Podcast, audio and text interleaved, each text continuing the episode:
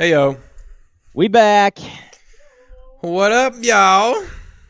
See Bisque in the house. Rob Juice Yeah. in the house.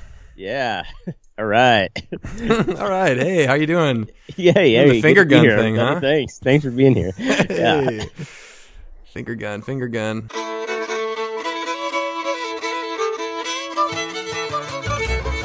Three Dogs North is an attempt to objectify the subjective with little violence as possible.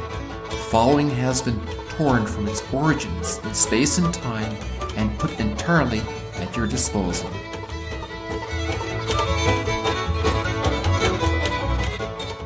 Yeah. Hey, sorry for the tardiness. It's all good.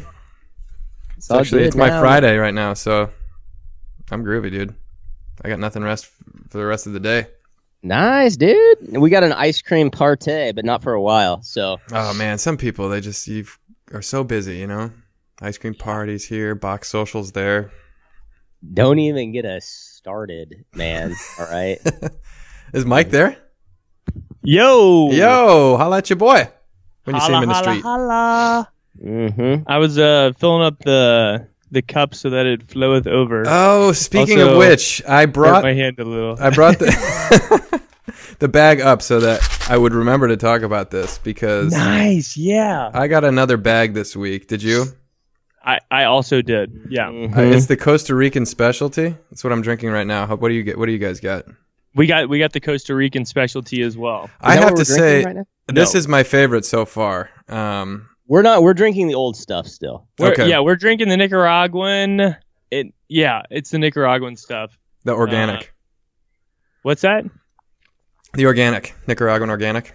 Because this is called Costa Rican specialty. Hey, but So- the Nicaraguan, it's still. Well, actually, I haven't tasted it, but Yeah. oh, still got it. Scrumptious. No, but I did. I did want to just uh, since this is kind of an unofficial sponsorship, and they are now continuing to send us free stuff, and it's good. Mhm. I thought it worth. T- I, I he sent a big long email, Andrew Natale, about the um, all the virtues of the company, the Guadalupe Roastery at GuadalupeRoastery.com. But there's a video online. I'll put it in the description for the podcast, a link to it, so people can look at it. But it's very, very cool. It's like not just coffee, but a good thing to do for the world and for coffee farmers and for the environment and all that stuff. So Drink check out- it. Drink it, do it, learn it, do it, and then learn it. You heard it here first, folks. Mhm. Nike, do it. Yeah. Guadalupe life, hacelo. Okay. Also, while we're doing shout outs, Thank you. uh, I'm so glad you you got that.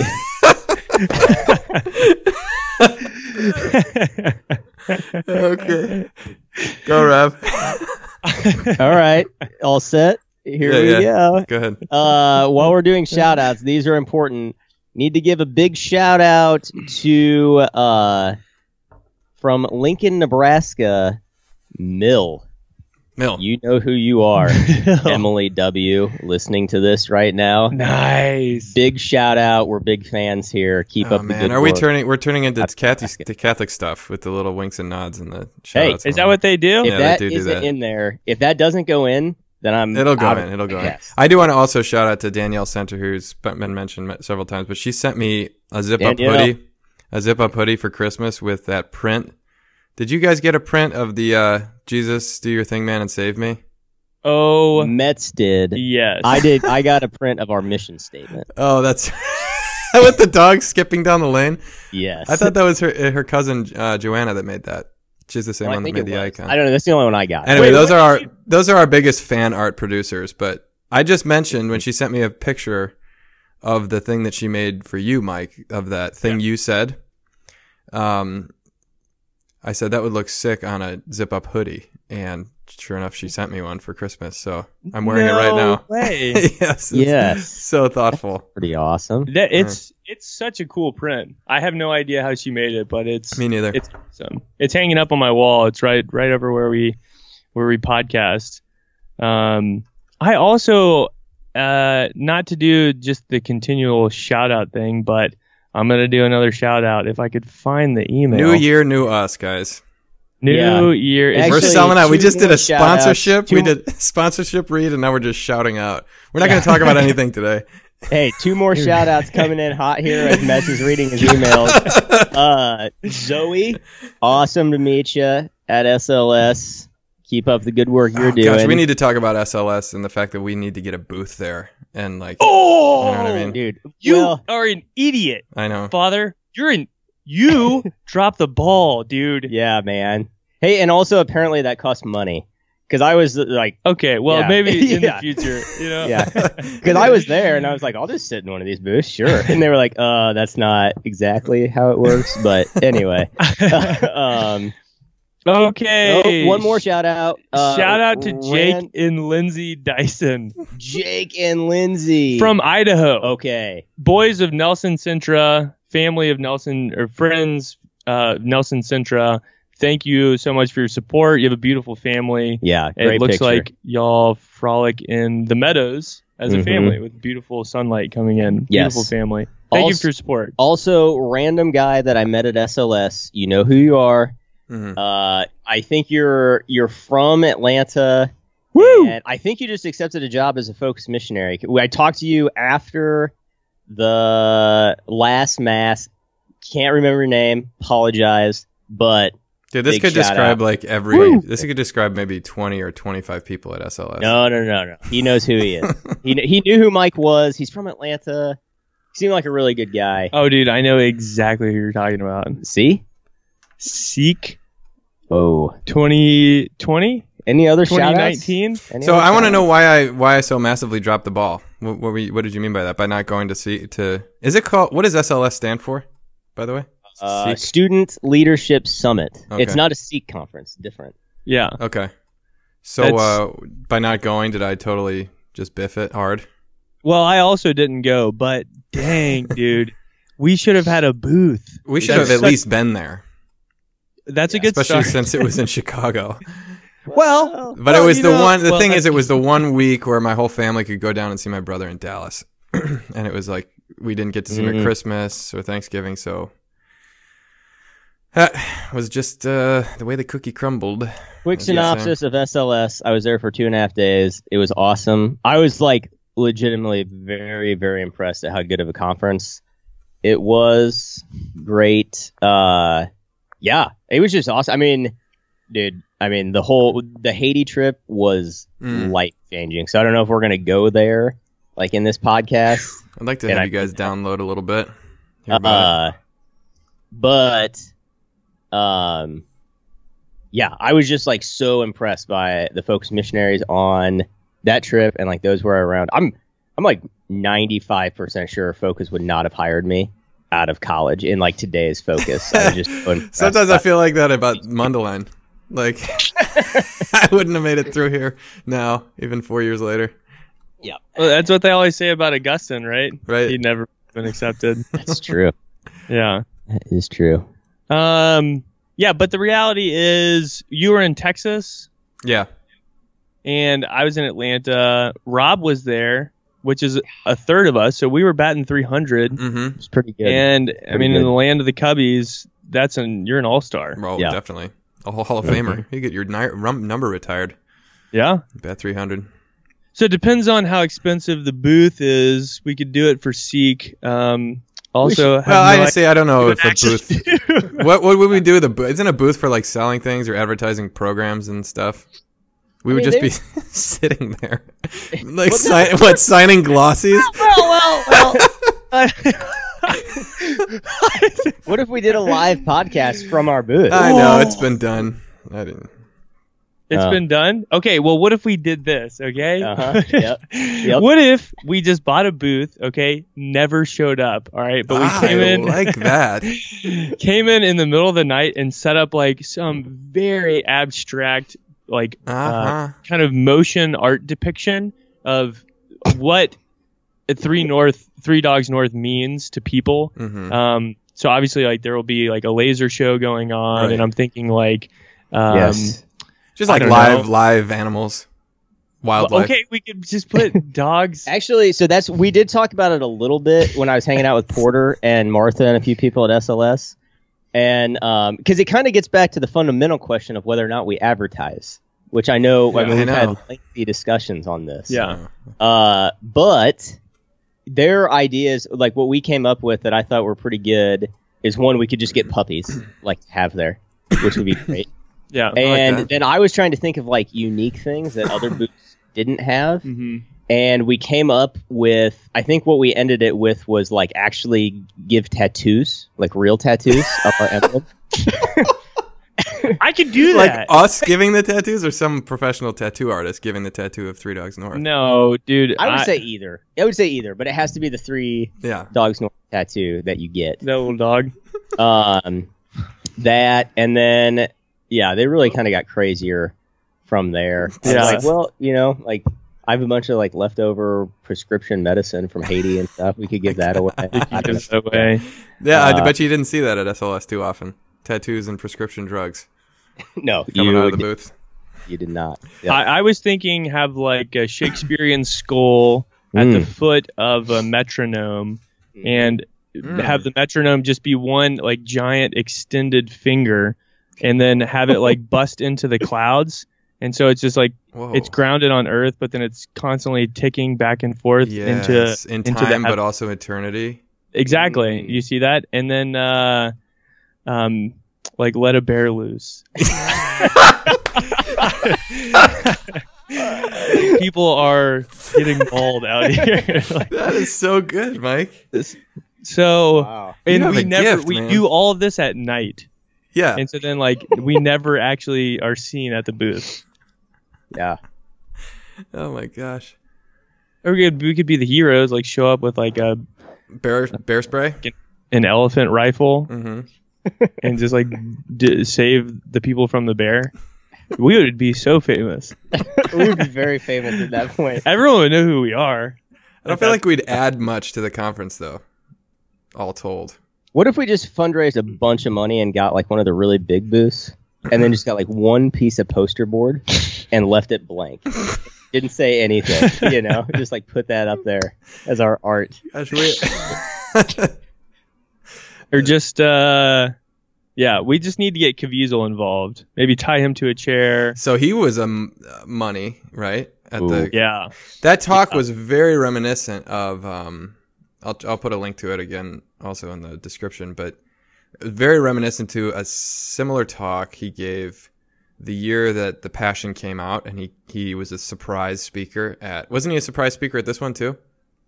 He come out of the woodwork? Or Yeah, was he was. A, he it was a surprise. Yeah, I didn't know he had done that before, but But I didn't even know who he was at the time. Um, and Then we watched The Passion, and then they're like, "Hey, that actor who played Jesus is here," and they he gave, that like 15 minute fervorino about the faith is our shield and Christ is our sword, and you know there's real evil in the world and there's real goodness and be saints and all that. Hmm. Sort of Braveheart like speech. He talked about some rosary that he was given. There was some kind of dramatic, sort of quasi miraculous story about how he got the role in Count of Monte Cristo. Um, but he is just a deeply faithful man, and uh, it shows. And Yeah. it's very cool. Dude, But that was a life changing. Speaking of life changing, that was big time for me. I was like 19 years old. Nick Blaha had really strong armed me into going to the Focus Conference my freshman year. classic. So I was 18. Yeah, I was. This was my first year of college. I hadn't even turned Wow. 19 yet, and we bust out to Denver. That was the uh, at that time they were having focus conferences every year and always in Denver. And uh, he spoke, and I think either that night or the next day I went to confession, made a good confession, and on the bus ride back I read all of Matthew Kelly's Rediscover Catholicism Yes. and sort of resolved to well me and my buddy pete started an accountability pair and then we later added a triumvirate and our RA, Uh, excuse I- me. Is it's that- our buddy Pete. oh our buddy Yeah. pete yeah because he was on Yeah, the podcast He's been on the podcast, Mhm. so Pete. Uh, so that the rest Pete as they say is history yeah who just became a father since our little hiatus what? Wow. Shout out. yeah nice. Yeah, Jonathan. Congrats. jonathan, Jonathan? Mikitis, yeah Jonathan is Mikitis. now That's- Wow. a wee bairn Nice, a wee lad. well, that's Wow. it. I mean, Caviezel is just a smooth customer, man. hmm Like, there's something about when he talks, I want to listen to what he's saying. hmm Um, he's got an And- intense stare too wow, he's got like this great whisper talk hmm Mm. where it's like almost a whisper, but he's speaking, and it just draws you in and then punches you. Um, Should we have him on the podcast? Has he not been on the podcast? no, no, no. He was. Wait, Never was he? I can never remember. Or was that- Was, Was he or was that me? was it? Was it? Was it Kyle Mano? We've never even had Kyle Mano. No, no, no, no, no, no, no, no, Oh, no, no. He sat. yeah. He sat on the floor Oh yeah. in here when we were sitting around a microphone using a computer mic. He was He in one spectated. episode. Mhm. And that's what I meant when like having Jim Caviezel on the podcast, not to have him talk, like Just- just, have him listen to us when we're podcasting. yeah, that makes. He sense. would be invited for that. Hey, The Count of Monte Cristo is one of my favorite movies of all movie. time. Yeah. I don't think I've seen it all the way through. Whoa, man, it's Oh, so man, it's good. so I think good. I know the story. Isn't he imprisoned falsely on like an Mhm. island, and there's a priest in the next Chateau cell d'If. Yeah, Uh huh. Yeah, it's an excellent movie. Yeah, Yeah. God, yeah, seriously, God bless Caviezel. That was a real deal talk he Mhm. gave. He seems to be living it, man. Yeah. like good stuff mm-hmm. for sure. He got fired up. Mm-hmm. He got he got real fired up. Got me fired up. It's it, that is a good talk. I didn't realize it was so impactful for you. Like that was a a, a hinge moment for your. I think it was one of those. It had been building to something like the whole whole weekend. You just be the biggest thing is being around all those kids your age who are who took the trouble to go to a focus conference. You know, Mm-hmm. um, even if some of them are on the fence, you just get this feeling, this spirit of like we all have some desire to be better and to be well in a friendship with Christ, and our consciences are alive in us, and we're trying to obey them, and the church is valuable to us, and the sacraments are beautiful to us, and that's not you're you're not always around people, even as an adult, grown up, in your families or your parishes, you're not always around that kind of critical mass of believers that uh, Hmm. can help you get to a next level experience. You know, like, That's true. I'm not alone in this. I'm not crazy. This Yeah. really is worth laying your life down for. This person. Yeah. So, yeah, I guess seeing like a movie star up there and him just like laying it out and being like, "Do it, you guys can do this." I was like, "Yes, I can," and it was very manly. It wasn't milquetoast. Like, I feel like there's kind of two. There's two uh, registers. Hey, do we want to pray before? It sounds like we're breaching, like actually entering into a real conversation? yeah important topics. Sure. Yeah, here in, in the name of the Father and the Son and the Holy Spirit, Amen. Heavenly Father, we thank you for this day. Thank you for bringing all us seminarians back up here safely. Um, ask you to uh, bless Father Connor, uh, his parish down in Blue Island. Bless all those who are at SLS, um, and watch over Rob and I as we begin this next semester um, journey towards the priesthood, which is uh, just down the road. Be with all of our listeners. Bless their families. Bless their children. Protect them. And um, yeah, we thank you for the gift of this podcast. we ask all this through Christ our Lord. Amen. Therese of Lisieux, Pray for us. um, Mother Teresa. Pray, Pray for for us. In the name of the Father and the Son and the Holy Spirit. Amen. Yeah, boy, you guys are getting close. Yeah, yeah, yeah. Well, hey, what were you? You were talking about milquetoast. and- Oh, I think that there's two registers to the talks at um, things like What is- that. what is milquetoast, by the way? Milquetoast is like um, good question. I think of it as kind of uh, sentimental or dainty or not uh, substantive or not masculine. I'm gonna look it up. Milk Hmm. toast. It's spelled with Q U E, not okay. Um, Oh. Really? I learned two new things today. Oh, so it's not just like a metaphor of like pouring milk, milk, on over your toast. A, Yeah. per, a milquetoast is a noun, a person who is timid or submissive. Huh. It's one word. Yeah, milk milquetoast. really Mm-hmm. Milquetoast. That is the surprise of the day. yeah, I guess I used it improperly because it's it's a noun, not an adjective. I thought it was an adjective. It's the person who is milquetoasty. is Google a thing or a verb? Right. Like, That's true. That's true. Go to google.com, mom. Um, so, anyways, sometimes there's the talk that's this. I'm, this isn't milquetoasty, but there's the kind of talk that's like every one of us is so broken, and and Christ is the answer, you know. And even in your brokenness, He accepts you just as you are, and He loves you. And um, there's that register of talk, but then there's also the register of like you were made for greatness, you know, the sort of JP two um, rallying cry of like He doesn't call the equipped, he equips the called, you know, and you are called to be a saint and you can do that with God's grace, which is available to you. Um, both are sort of like to the same end of getting in friendship with, with Jesus, but one, one appeals more to the, maybe to the masculine heart, but all of us need them both, I think, at one time or another. That's why Sister Alicia's message to us I thought was very appropriate, as Scott would say. Didn't she say like this was kind of a, an appeal to men, but it lit her women womanly heart on fire as well.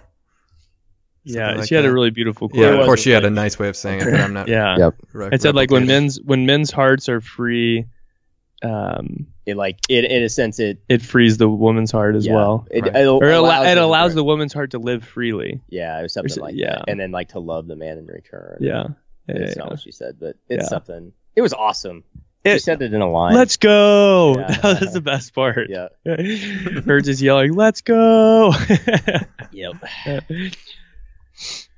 Dang. Now I just want to. Sorry to uh, interrupt myself, but I just want to make sure that the call is still recording. Okay. Uh oh. Yep, we're good.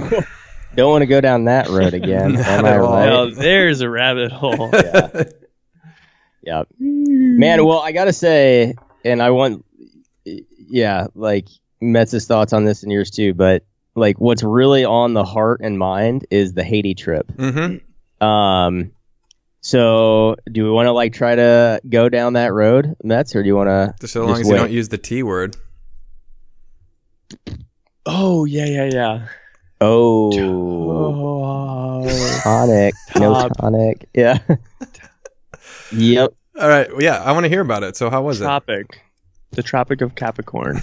it? No of Cancer. tropics here. No uh, tropics. We probably were actually. I don't know which which of the tropics it was, but All right, dude. Well, here, yeah, I do, and I, I feel like I want to share this with you, Bistron, because it was so, such a good trip. yeah, It was like it was awesome, like great group. Um, it was like seven. There's us two, and then uh, Father Holdren from Nebraska, uh, who's just yeah, it was a real like honor to be on it with him. Like he had he was the assistant at uh, the Newman Center was I, when I was out in Lincoln, um, and just like a real model priest for for me. And so it's so cool having him there. And then three focus missionaries, um, including my old friend Martha, who I was on a team with. And then who and the the other two missionaries were just awesome as well. And then like seven college students. One was a little bit out of college, but awesome group. Stayed with the missionaries of charity. Um, just saw like extreme poverty, extreme darkness, and um, yeah, just like God's light in it, in it all. Um, it was such like a hard trip in so many ways um, to see that type of darkness, but then like just especially around the MCs, dude. I I'd never stayed with them anywhere, and like for real um, like redefined how I think of like discipleship and Hmm. and friendship with Jesus, um, in, in like a totally new, um, much much deeper way. So that's a quick synopsis of my trip, anyway. Anything in particular like uh, stand out as an experience of seeing that in the Mi- Missionaries of Charity? Well, yes, uh, they. Well, the- can I can I just before we Yeah, and I- before I'll go. But I can say I into can this- definitely yeah. say more. We'll circle on- back. Yeah, sure. Yeah. Yep. So the thing is, kind of where I am right now with the trip is it was legitimately like the most impactful, impactful trip I I think I've ever taken in my life. Wow. Um, yeah, and it was to the point where You guys have taken some trips, man. Yeah. we have taken a lot of trips. Did Yeah. you both go We to spent- Peru? You Yeah. did the France pilgrimage, went to the Holy Land. And Yeah, You've been to Haiti already, Rob. yep, yep. yeah, and we, I mean, we know each other pretty well, don't we? We have like We've been it- podcasting for a while. I was thinking about time. that since 2014. F14. That is- February 2014. F fourteen. Yeah, man. we're coming up on four years here in a couple weeks. Whoa. Like we could say we go back now. Yeah. Like you guys are old friends, Right. But it's always new. When you in the prayer you That's said us the present. us seminarians, I was like, I, it's like, oh yeah, they're still seminarians for another couple months. Yeah. Yeah. Oh. Um, Anyways, most impactful trip of your life of all the trips yeah, you've taken. probably probably anywhere, and it's been a real grace to talk because you got to fundraise before you go on the trip, and so then getting back and talking to benefactors, um, yeah, it's it's difficult to communicate the experience of being immersed in a place like that, um, and like we didn't take hardly any pictures. There was a no camera, no phone rule, which was awesome. Yeah, missionaries of charity are, don't aren't willing to be photographed. Is that right? Yeah, Normally? they yeah they do not willingly take photographs. Mhm. Um, like very very rare. I've heard of one instance ever. Um, yeah, and even that one was a mystery. But uh, so then coming back to the states and talking to benefactors and saying like I can tell you this trip will be with my priesthood forever. Like this has changed who I am. Um, that that has been a real grace because in a lot of ways, I don't even feel like I need to share anything else. Like, listen, you just have to know how much your support has shaped who who I am, um, and it, that's been helpful because coming back to the states, um, like it definitely trying to figure out what exactly is going on interiorly, but it was just so raw getting back. And what I mean by that is, so for for example, when I got back, I stayed with my younger brother and his wife and had dinner with them and told them a little bit about it.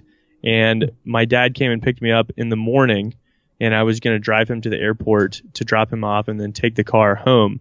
And I just went to share like a little bit about the trip. It was the first time I'd seen him since being back. We were only gone for a week. Yeah.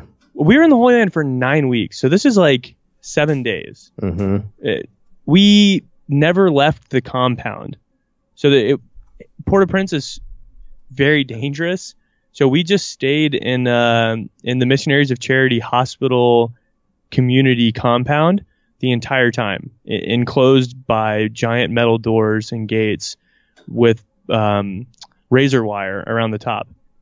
So like we didn't see Haiti. We saw the compound and the hospital and the MCs. Seven days. And I get back and I'm starting to talk to my dad about it. And I, I got nothing. I just like, I have no ability to even talk because I'm just blubbering. Like, Really?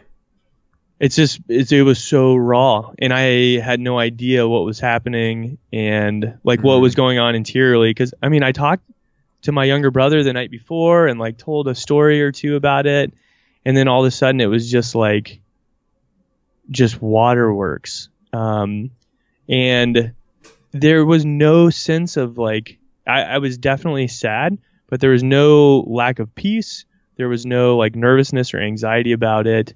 Um, and it was like I was like I was like that for certainly the whole morning. I was just like drop my dad off and I was just driving and just like uh, pretty close to weeping. Like I thought about pulling over at one point and I had no idea what was happening. Hmm. And and I've I've never had an experience like that. Um, and so it's just been like that. That's kind of how deep the trip went.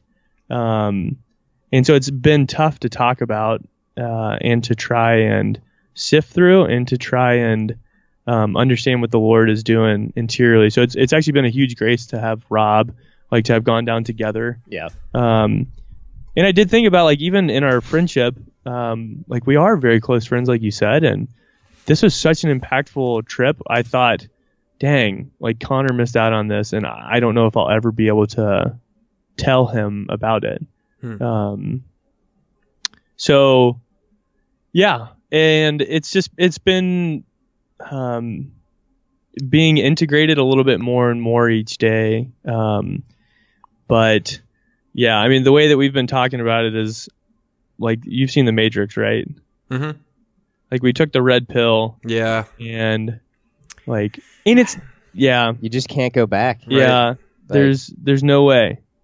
Yeah, and it was. uh, It's also like it's just so many, um, like really cool and beautiful, like layers of the trip. At least for me, of um, obviously like just some of the images and the poverty in Haiti are very hard to see, even though it's just like it's a magnificently beautiful place and like i mean all the people we were encountered were like so kind and it Yeah. seemed to have such like a cool culture and all this stuff and um and we're in just like one spot like just helping with very very sick kids you know?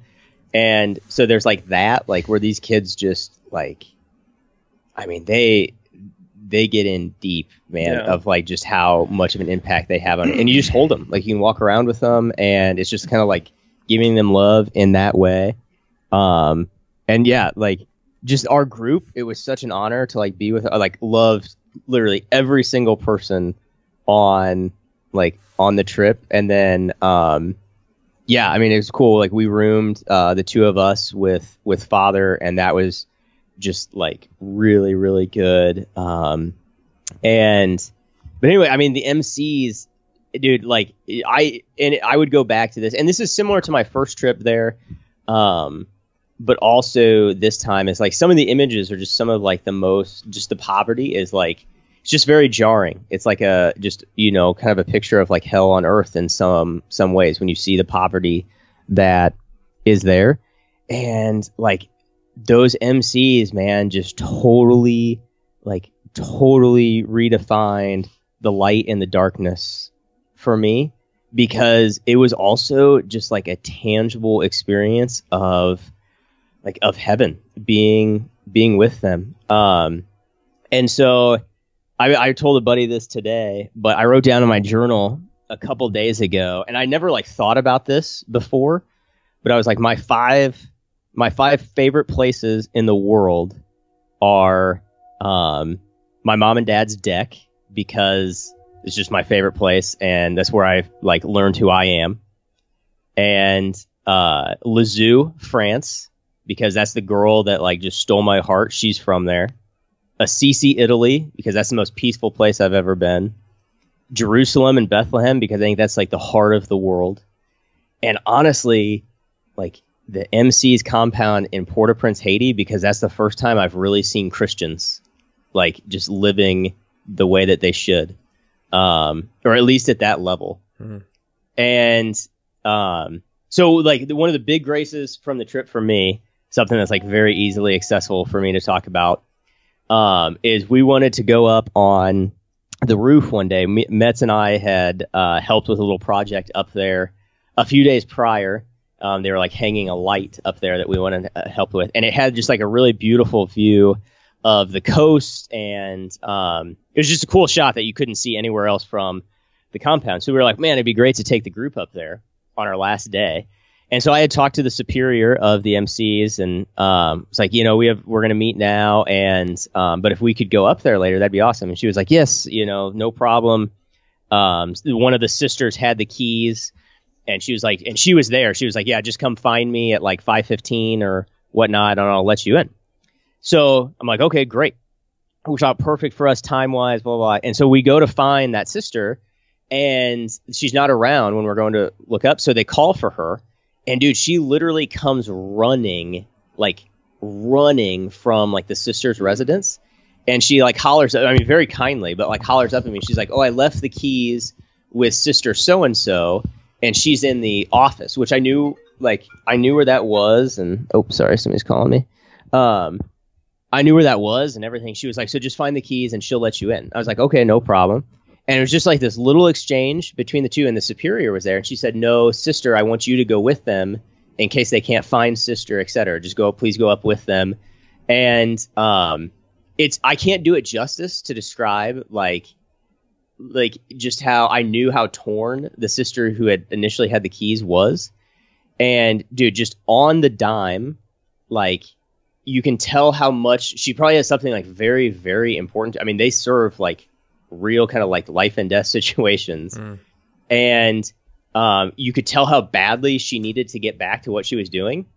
but the superior had told her to go and let these like this group of privileged white Americans up on the roof to watch the sunset and see the coast.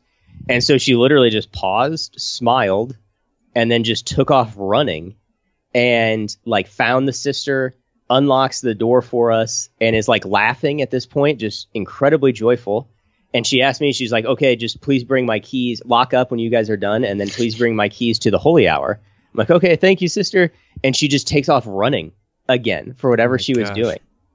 And so I know that's like such a little moment. And I was, me and Metz were talking about this last night, but no joke.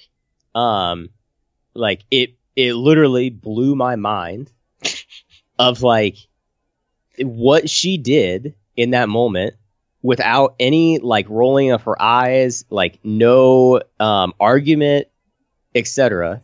It's impossible. Like Yeah, I, I did not, I did not think, like from the human nature that I have been around and witnessed and like learned from in the past thirty years, I would have guessed that to be impossible, and she did it like, like it was just another part of her day. Mm. Um, and I, I, no, I no self righteousness, no nope, no, like nothing. frustration. and no resentment towards us. Like Yeah. No, I mean we were going up there to watch. She has probably never watched the sunset from that roof Yeah. in her time, like working there. Right. And we wanted to watch the sunset, and she was like laughing and smiling, and then took off running to like get to wherever she needed to to be. Mhm. Um, and so like the the freedom, uh, the like of heart that they possess, or at least the ones that we encountered, um, like they were Christians. That's the best way I can Yeah. describe. Like that will of heart, define that word for me now. and so it's just this like you have these in, like really hard experiences and images and then like you have this witness of the sisters and just getting to see like god's grace work in this group and in your own heart and i thought of like what summed it up for me just going back to some of the stuff that Barron taught us was like Balthasar's um, uh, bungee cord theory of salvation. I don't know what it's technically called but he talks about like how on the cross like jesus is totally forsaken and he, he just continues this descent like as he goes as he goes into hell and he keeps going down. And then Barron used lines like you know so like the absolute limits of human experience and human depravity like jesus goes there and then when he is like ascends into heaven he brings it all up with him so you know he's able to save whatever he assumes and he gets it all and so there's that great line of Barron of like no matter how hard or how far or what direction you're running from the father you're running into the arms of the son Hmm. and he's coming at you. And so that was like that was what this experience was for me was like the light is deeper than the darkness. Like if if every story is light versus dark in some capacity, like we're talking about the capital T light and it's coming at you like it's deeper than that darkness. Um and so yeah, man. It's a lot to pray through still but it's just that experience of like the light is not overcome by the darkness, but like the light is actually deeper Mhm. than the darkness. Um, and in some ways, like becomes more visible. Well, it's it's interesting because it's it's like more the light is more visible in the dark. It's like the the you know lamp shining on a in the darkness. You fix your eyes on it until the first streaks of dawn appear. Um, Mhm. Is that Peter? Letter of Saint Peter. uh, I'm not sure. Yeah, I but don't know. there's also the sense that it, seems to the darkness seems to attract the light you know like the missionaries of charity didn't Hmm. mother teresa say like somebody asked her what if uh, all your work in calcutta makes it so that uh, you know the people there don't need you anymore or or they you know aren't as poor as they once were she's like well we'll go wherever the poor people are then we'll just move Yeah. you know hmm um, a lot of what you're saying reminds me of stuff I was reading about St. Francis, and I wrote that paper in First Theology about poverty, and um, his his whole metaphor of Lady Poverty was like his was his bride, you know, his prized bride was poverty, um, and the whole idea of him seeing the world upside down. Uh, that the leper was beautiful, that the the ugly was beautiful, that the sour was sweet, you know, or the bitter was sweet. Like when he had been captured by Christ crucified, or captivated by, I should say, then he sought after what the world rejected. Um, that was what was beautiful to him because he could see Christ as a, the poor as a sacrament of Christ, and uh, he could see renunciation of freedom as liberation. You know, like that sister just. All right, well, these dumb, you know, American jamokes who want to go watch the sunrise. That seems so cute to them. She didn't even have that thought, you know. She would just Didn't he? Oh, ah, yeah. she was bound by a, a deeper freedom to be able to not interact with the world that way. That is very humbling. Oh man, and like it, and there is that because it does like I mean that image of of Francis is I mean it's not like metaphorical language and that that he's that he's using, um, which is like almost hard to believe until you see it lived like that.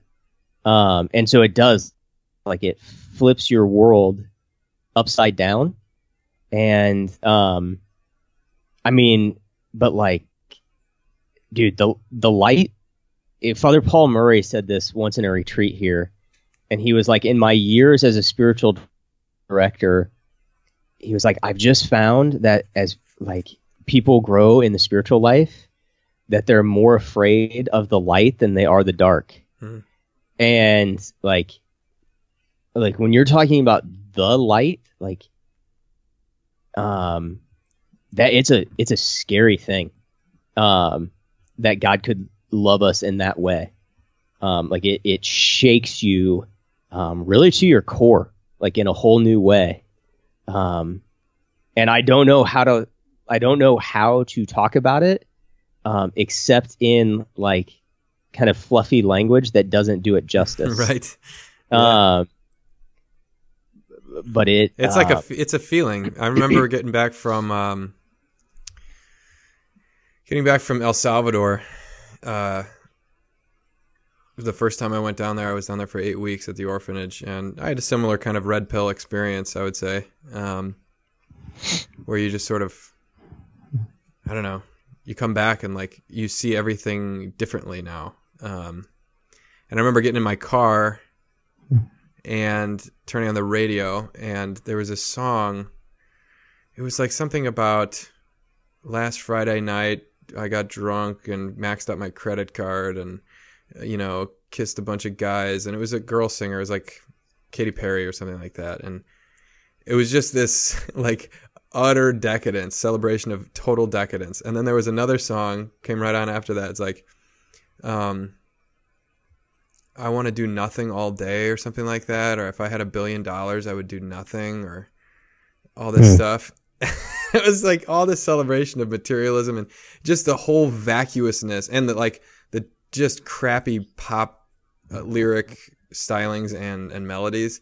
And it was just like some, and I, I kind of look back on it now as a sort of immature sort of awakening to, it wasn't like the deep abiding peace of a Mother Teresa or her sisters who can can witness sort of spoiled um, materialistic people who are you know coming due to their poverty tourism and just like interact with you in the most respectful and and you know loving manner possible. They don't have that self-righteousness which is what was bubbling up in me. It was just sort of like oh my god you know this is so despicable when there's people suffering and there's all these you know children without parents and they're eating nothing but beans and chicken feet. And here we are in this abundance just wallowing in our filth. And uh i don't know. It was like it- to me it's like quantum leaps you know? You you get to a point where you you and you've been to, to haiti before and you've been to like peru and stuff mike and and we've seen these other the ways other people live that's not like the way we live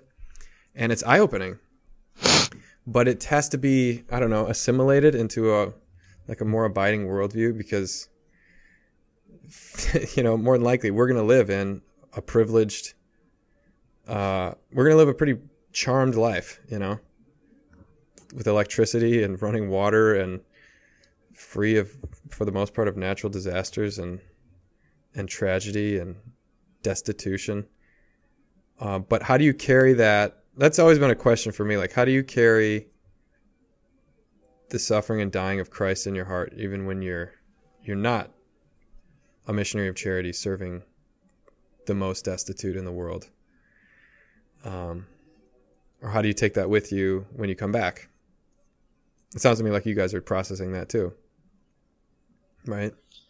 Yeah, definitely trying to make that happen.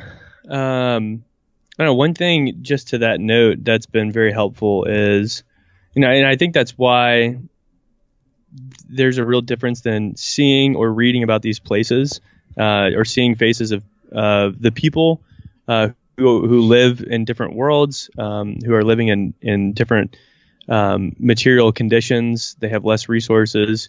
You can see a photo of their face, but uh, and, like when you get down there, I think the big difference is you get to interact with people and have a relationship that sticks interiorly. So that like one of the big things that I've had the the incredible grace and privilege to do is to just go into prayer and just call to mind a child's face that got in wicked deep like and it's insane how quickly you like I'm just plunged right back into the place, um, right back into Haiti and right back into uh, like the abiding peace and presence of God that I had experienced in Haiti. And so there's a, a little gal who's 20, 30 pounds, like literally weighs nothing. I, I'm talking hold her in my arm the entire day and have almost no exhaustion because Mm. she's so light and that gal has a has a hold, a bear hug on my heart. And when I call her to mind, it just takes my soul and plunges it like right into the depths of of that darkness, Hmm. which is somehow also the the depths of the light, like right into the presence of the light. And so to have a face to call to mind that that um yeah, that just Hmm. kind of like cuts the cord and brings you right all the way down, just allows you to to plunge. Yeah, it's like the dunk tank. It's like it's looking at that face just hits the hits the whatever the button Yeah. is and just plunges you right back into the water. Um, and like a 20 pound gal is that weight. Um, and so that's been that's been huge for me is just going into prayer and like honestly having no clue what I'm doing necessarily, but just knowing that I that's where I need to be with those folks, with the people from the mission trip, with the sisters, with the group that we were with. Um, and like just having those faces and those relationships that are tied to deep, deep parts of my heart that are not accessible to me alone, but are accessible through like the gifts of friendship and um, like the gifts of those children and those sisters. Um, so there's a difference between looking at a photo of somebody and seeing a face and actually like seeing the person um, and having their face and having their life and their heart within you. Um, and I, I think that's what we got to do. Um, that's certainly what I experienced down there. And like it's in real deep, and I pray that it never goes away. Um, yeah, it was just a very powerful experience of of Jesus in a new way. Uh, very surprising.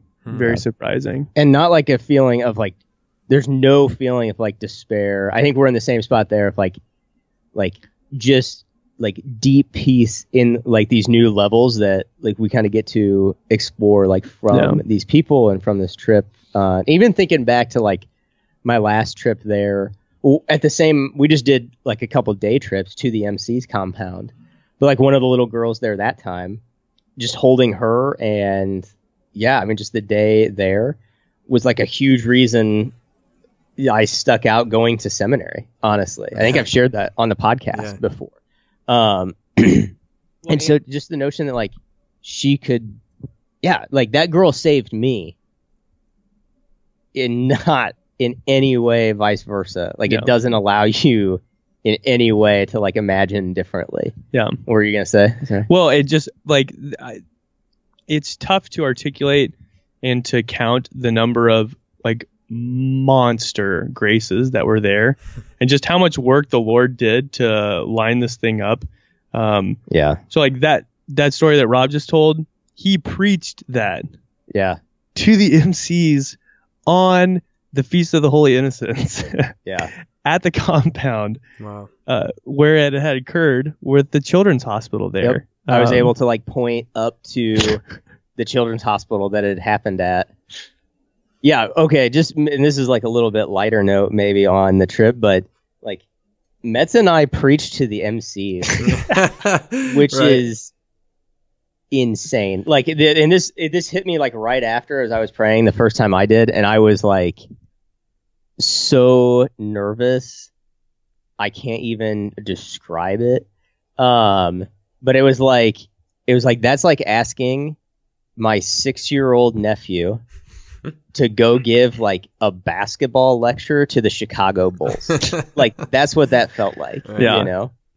Um, well, it but is and it isn't. I mean, we believe in the I know. the I know. but I I totally Yeah, get you. It reminds but- me of a story yeah. Father Henchy said. Father Henchy was a, a confessor, spiritual director, and a professor at Mundelein my first year, and he was an older guy. I think he's still around, and uh, but he had been in Rome at, at the same time Mother Teresa was there, and somehow she knew him. Anyways, she asked him at one point to go to confession, and he's like, he was from Boston. And mother, don't you think that's putting the cart before the horse? and she apparently wasn't having that. So Oh, I love Father Henchy is still here. oh, the that's way. right. He is still there. He's the man. Yep. Uh, But no, it was that was a super beautiful. Well, one, it was just so cool to be able to do that. Um, and but yeah, I mean, just on the Holy Innocents, got to tell that story of like this little girl Jessie that, um, yeah, is a huge reason why um, I'm going to be a priest in May. Um, and just like uh, kind of claiming my heart like she did for for Jesus, and um, and then to be able to go back there as a deacon and like stand there and and tell that story to the MCs, like I could have thrown a baseball like to that children's hospital, Mhm. you know, Yeah. that we were in that day. Um, so yeah, I mean, all it's good. Like this is good talk, but it's just, it just doesn't even like do justice.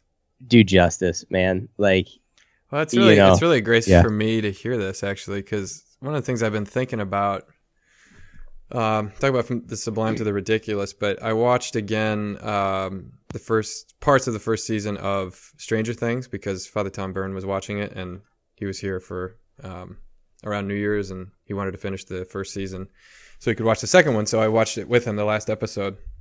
And uh, by now, it's spoilers alert, but um, Spoiler? spoiler alert for the first season.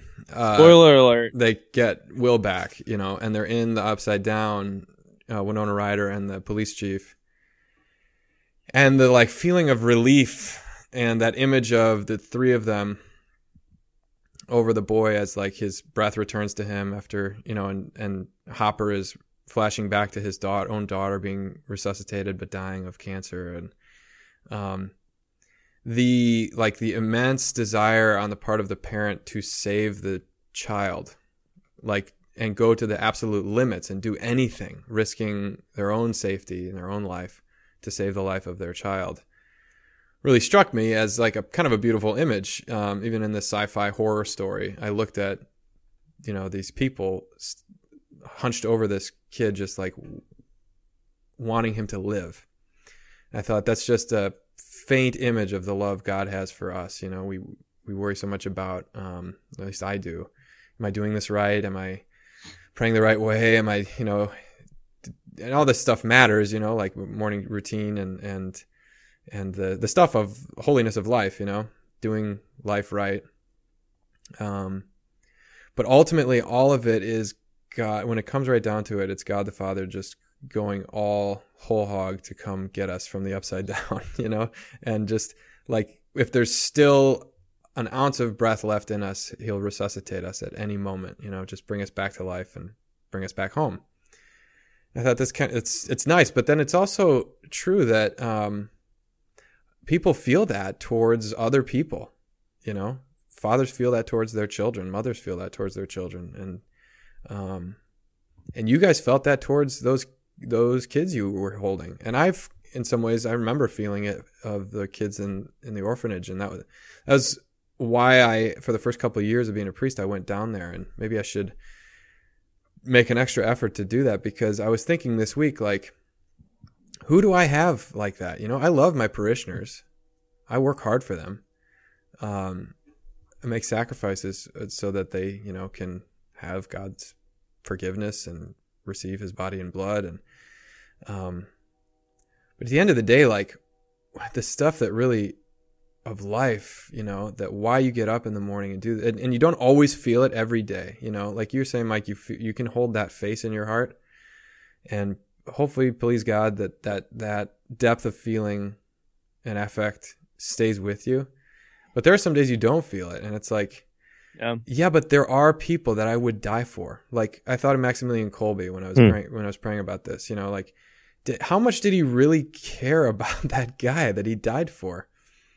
Obviously, a lot. You know, because he it, wasn't just like how I feel sometimes. Like, oh, do I really have to go to the hospital again? Yes, of course. You know, I'm I'm a priest and I make the sacrifice, and you like offer it up and stuff, but you don't really want to do it, but you do it, and then you're glad you did. Um, but a lot of times it's not that flashy, you know, St. Francis jumping off his horse and hugging the leper moment. It's more like the humdrum workaday work of a priest. But I, I still firmly believe, and I, I remember telling this to people in vocation talks, like fall in love. You have to fall in love to be happy. Um, and it's hard to fall in love with an idea. Like if Jesus or or God's will is like this idea to you and doesn't have faces like you guys are saying, that's what got me to say yes to the priesthood and and I think I have a hunch that it's what will continue to let me say yes every day to this thing, you know? That there are people that I'm actually dying for. Um but that is that's a great gift you guys got. I'm grateful you shared it. Yeah. And I, I think that's actually a, a pretty good way to put it is like I fell deeply in love down there. Mhm. very, very deeply in love. And there is a deep sadness leaving that. Yeah. Um, and um, and yet there's a deep joy and a lot of gratitude that goes along with it. Um, yeah, and so trying to revisit those places and and cultivate um, like what what did I fall in love with? Um, certainly a person and you know a new a new aspect of God that I had known intellectually, but then was revealed to us down there.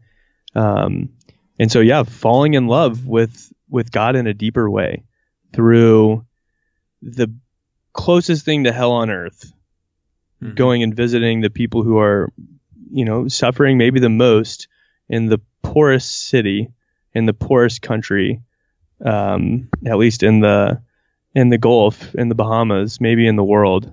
I mean, you talk about nothing, dude. Haiti has nothing, Hmm. zero, um, and yet that's where like, maybe one of the strongest encounters that the Lord is that I've ever had in my life. Um, and falling in love with that reality, like that's that's an incredible thing. So, yeah, love is a funky thing. Take it with you, boys. So, when are your ordination dates? So Well, hey, hold on. Before we move on to that, I do have Hmm. to say I had the privileged place of watching Rob's mind get blown. oh, when that nun uh, Yeah. ran back and got the keys. it was it was exactly how you how you might be imagining it because like we, we both watched the en- encounter go down and then i actually i came up and, and said to rob like we walked up together dude i never felt like such a jerk like asking the mcs to do something because it was so obvious like this lady was doing something vitally important and now she's doing this for us like this incredible sister and and then just watching rob like see the whole thing go down literally put his hands on his head and yelled, "How is she so holy?" and like face turned red, and it was like I could see his brain scrambled. like, what is happening? Had you seen anything like it before? I'd never seen anything like it. Yeah, and when we talked about it last night, like the thing that came to mind, uh, and the thing that I told Rob was, in a lot of ways, it legitimizes the stories of the gospel. Like what yesterday was the reading of Jesus calling James and John and Peter and Andrew. And he just says, Hey, come and follow me. And people, and they drop exactly what they're doing and they go and follow Jesus. And like, that's absurd. Mhm. That is absurd. That's still like in a lot of ways that doesn't make any sense to me. But I straight up saw somebody like the the voice of Jesus through the, her superior said, "Go and do this and follow me." And she dropped everything Mhm. and ran to follow Jesus. So like It's possible. it, it is real. Mhm. It is so real. Um Yeah, that is what you walk away from staying with the MCs for a week, and you're like, okay, it's possible. yeah. Like it is possible to live this way. Yeah. It was like having all of these things that we've learned in the past six years, like plunged, like plungered, like unclogging a toilet and shoving it into my heart in a week. Like all of these ideas that are like so cool and they make so much sense and they fit together in all these awesome ways. But like, ah, they don't move my heart. Like, I don't know if they live, if like those, I, the ideas of Christianity actually dwell in my heart. And the Lord just like force stomped with like the foot of sister and like a 20 pound dying little girl, just shoved those things into my heart in the span of a week. And I'm trying to figure out what the heck is going on. What is going on here? Right? Uh, what do we It- call it? so, what do we call this episode? the light versus the dark. Oh, okay. Or I'll, t- I'll take that into consideration. what were you thinking?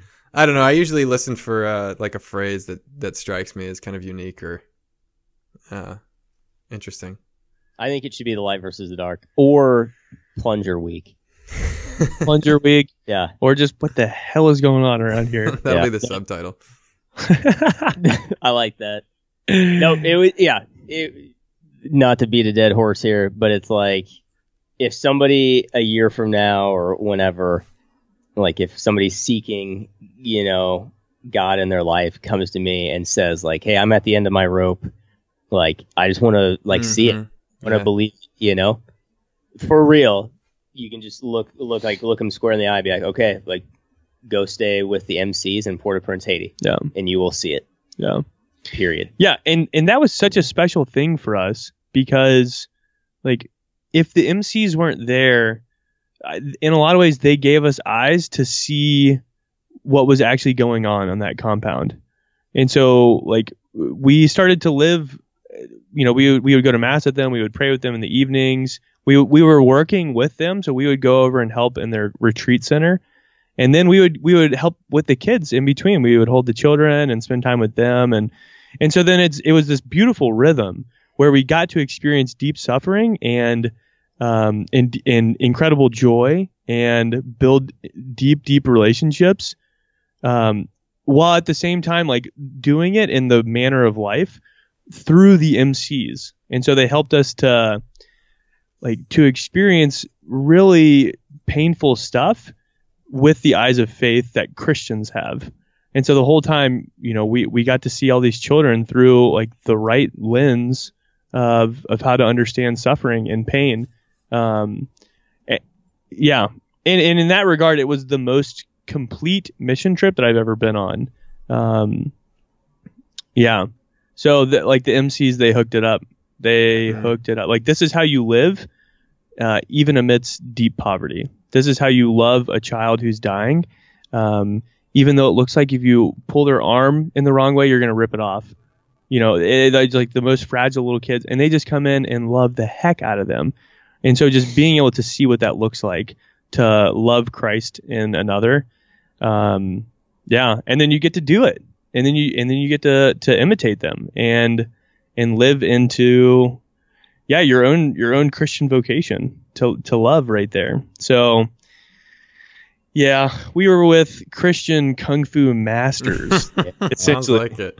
yeah. It was fun to like, and just we were in. We stayed at the compound. It was like this basement kitchen that we had, making, like macaroni and peanut butter sandwiches. Nothing. We had nothing. We everything could kill us. We would. It, That's no joke. true. Everything could kill us. Okay, so you would if you went to the bathroom, you would come out. You would wash your hands in the sink. Okay, you use soap, and then you would wash it with hand sanitizer because their water would kill you. Okay, and then you would have to wash off hand sanitizer with actual drinkable water unless you wanted to taste hand sanitizer. Uh-huh. And that was just so that you wouldn't die from washing your hands. Right.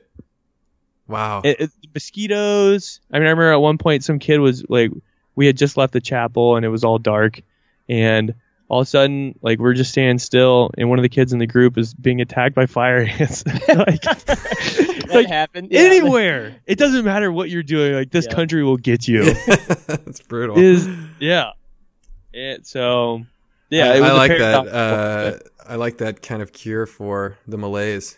Like if you, you don't believe in God or you don't think He's real or that there's some vast meaning to the universe or to life, go go visit the Missionaries of Charity. In for real. In Like uh, you could you could look them square in the eye and be like, if you're serious, if you're at the end of your rope, right, if you really care. Yep. Or and if you're you if you want this, Yeah. then it's like there. go here. yeah. Yep. This Uh, will save your life. hmm this this will i know where christians live go and find them this will save your life and it is amazing like what you said where the the darkness attracts the light everywhere that i've been that i've encountered the mcs they do a different job Hmm. they're so in jerusalem they would go to tel aviv and work with Yeah. um, prostitution and people who had severe addictions to drugs in Tel Aviv. Um, in Port-au-Prince, they worked with children who were malnourished and dying and sick. In Atlanta, they they they have a community down there, and they work with um, uh, folks who have HIV and AIDS. Hmm. And and where else have I seen them?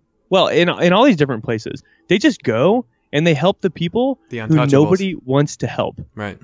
and it looks like a million different things but yeah the, but their freedom to give like to give themselves away is unbelievable um, and that's what they do like they go to a place and they find whatever the darkness is there yeah give me your undesirables and i'll care for them. Because nobody else will. Mm. from prostitution to yeah refugees in atlanta aids victims um, and then port-au-prince dying children. Like that's their life dude. Mhm. like that's incredible. It is incredible. the way they live. Gosh dude. Yeah Yeah. And it is incredible, like just the joy that it brings to be around them. Like our meals for a group were so much fun. And we, yeah. Yeah, you were just like making jokes about trying not to die from the water and just yucking it up. And it was awesome. It was such a, like, it was such a fun trip as well on Yeah. so many, like, so many levels. So, anyway, but it's, It's a- I mean, it's, it's Catholicism, man. Like, I mean, I, it was a profound encounter with Jesus Christ when we were at Lourdes in this like magnificent, Mhm. like, you know, French village with like high, high culture and like uh, kind of unrelenting beauty and like this place of like deep healing and like you bring the sick there too to come to Mary. Um, and so it's like I talked about that in a homily one time. It's like, man, um, that's that's a beauty of being Catholic. And I think one of the I didn't have words for it, but one of the things that like really attracted me to um, to the church kind of went when I went through my big conversion. It's like you go to the absolute pinnacle and heights of humanity, of culture in in all time, and you go to like a place like the Sistine Chapel or something like that, and it's like the Catholic Church is right there and like holds its own in it. And then you go to like the worst slum in the poorest country in the world, and like you'll find the missionaries of charity there, and like you'll find the Catholic Church just like right there in the mix. Um, I there, I mean, I have never found anything else that can say that. You know, Mhm. um, but a lot of gratitude. Word up. This Word. episode brought to you by GuadalupeRoastery.com. Coffee for the common good. Mm. Coffee for the common good. It's a good slogan. Dude, I thought you were gonna use my Nike catchphrase, bro. Acelo. Um. Hey, yeah. So, what did you ask about ordination dates? oh yeah, when are you guys getting ordained? So I can have it in my calendar. May the 26th, baby. Philip Neri. Yeah, and mine is June. Dang, that's awesome. Mm-hmm. Mine is June sixteenth. So, and you have to be there, okay? Mhm. because you're preaching my first mass. Oh, is that right? Did I ask you that? No, you did not. I thought I asked you that. Well, that's an, quite an honor. So what's I'll the date again? out for a minute. Would Uh, you? Would you? Would you be willing to preach my first mass? Absolutely, dude. I would be honored. Dude, I thought I asked you that. Well, there you go. I, I Live on the air. Whoa. I'm so glad I got to be here for this. yeah. Um. Obviously, it, it would be be, an now. honor to have you down. so what? Um, what is the date again? Hopefully, I don't have a wedding scheduled. Okay, no, seriously, let me put this on my calendar. uh, the my first mass would be June seventeenth, and ordination is June sixteenth. Okay. Okay. I would prefer June that you're there six- for June both. sixteenth is the ordination. Yes, and then June seventeenth is first mass. Okay. All right. Putting that and in for there. moi, ordination is May the 26th. First Mass is May the 27th. All right. I'll give you some stories you can tell about me. Um, Oh yeah, like it's a best man toast or something. Yeah, I'll send you a, my resume with a list of accolades. Honestly, I'll just pr- type it up for you. You can just read it. Sounds good. Great. Um, no, it would. Yeah, I would love to have you down there. I, in total honesty, also, I want you down there big time, and I'm kind of using that to get you down there. That's clever. That would Yeah. that definitely is a big pull yeah, when you're asked to preach the first mass. But I would have Yeah. been there anyway, bro. Thanks, man. Well, I missed your, I missed your priesthood. I know both of you guys did. Mm-hmm. I was at, I was at your deacon. I sang in the choir at your deacon. that's true. And I was at your first mass as a deacon. I heard your first homily ever. hmm Father Ernie. My quasi homily. Father Ernie, uh, let's not talk about that. like classic Blaha. Man, oh man. Old Ernie. Old Ernie. All right, bro, dudes. This has been so real. I'm glad that we got this chat in and that you downloaded your Uber graces. Yeah. Um, hey, we definitely need to hang out sometime. Mm-hmm. You're so busy, dude. I know I am, but I'm not. It's like I've I've realized that I'm. I'm it's like being a parent in some ways. I what I imagine being a parent is like because I'm not a parent, but you just get anxious when you're away because something could happen. Something does happen, and then you need to take care of it. And I don't know. I just feel better when I'm here, locking doors and turning lights off and making you know visiting people and burying their loved ones and stuff than when I'm away. So that said, it is my Friday and my day off is tomorrow. So Mm. I am going to uh, sleep in, do the sweatpants thing. Do the oh nice, dude. Hey, yeah, I'm just gonna recommend a show for you, okay? Because I think we're gonna watch a little bit tonight, Yeah, hopefully. Um, it's a show called Person of Interest, Oh, Jim Caviezel, old JC. starring Jim Caviezel. Yeah, Mm-hmm. Sort of stole my thunder there, but that's okay. uh, have you seen it? I was. Uh, yes, I did. I've seen it. Mm-hmm. The the whole show? I've seen the whole. No, no, no. I've seen an episode or two. Okay. It didn't. Okay. It didn't capture my my attention. Uh, It's good. It's but it's an episodic Mm. kind of crime show sort of thing. It is. Yeah, I I, I It's said like it an was like NCIS sort sort of show. Mm. I've never seen NCIS, but I, I said it was like 24. Yeah, I. Well, I've actually never seen 24 though. Could be. Yeah. I've never seen Person of Interest. It could be or it couldn't be. One Yeah. last shout out to you, Jim Caviezel. if you're we, know listening, you, we know you're listening. yeah, we know you are. I just call him Jimmy. Little JC.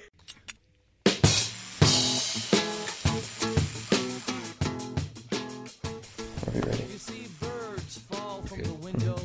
Three Dogs North are Juice, Seabisc, and Michael Metz. Conversations have been edited to sound smarter. Audio and transcripts of this episode are exclusive property of Mundelein Seminary and may not be rebroadcast without the express written consent of Major League Baseball.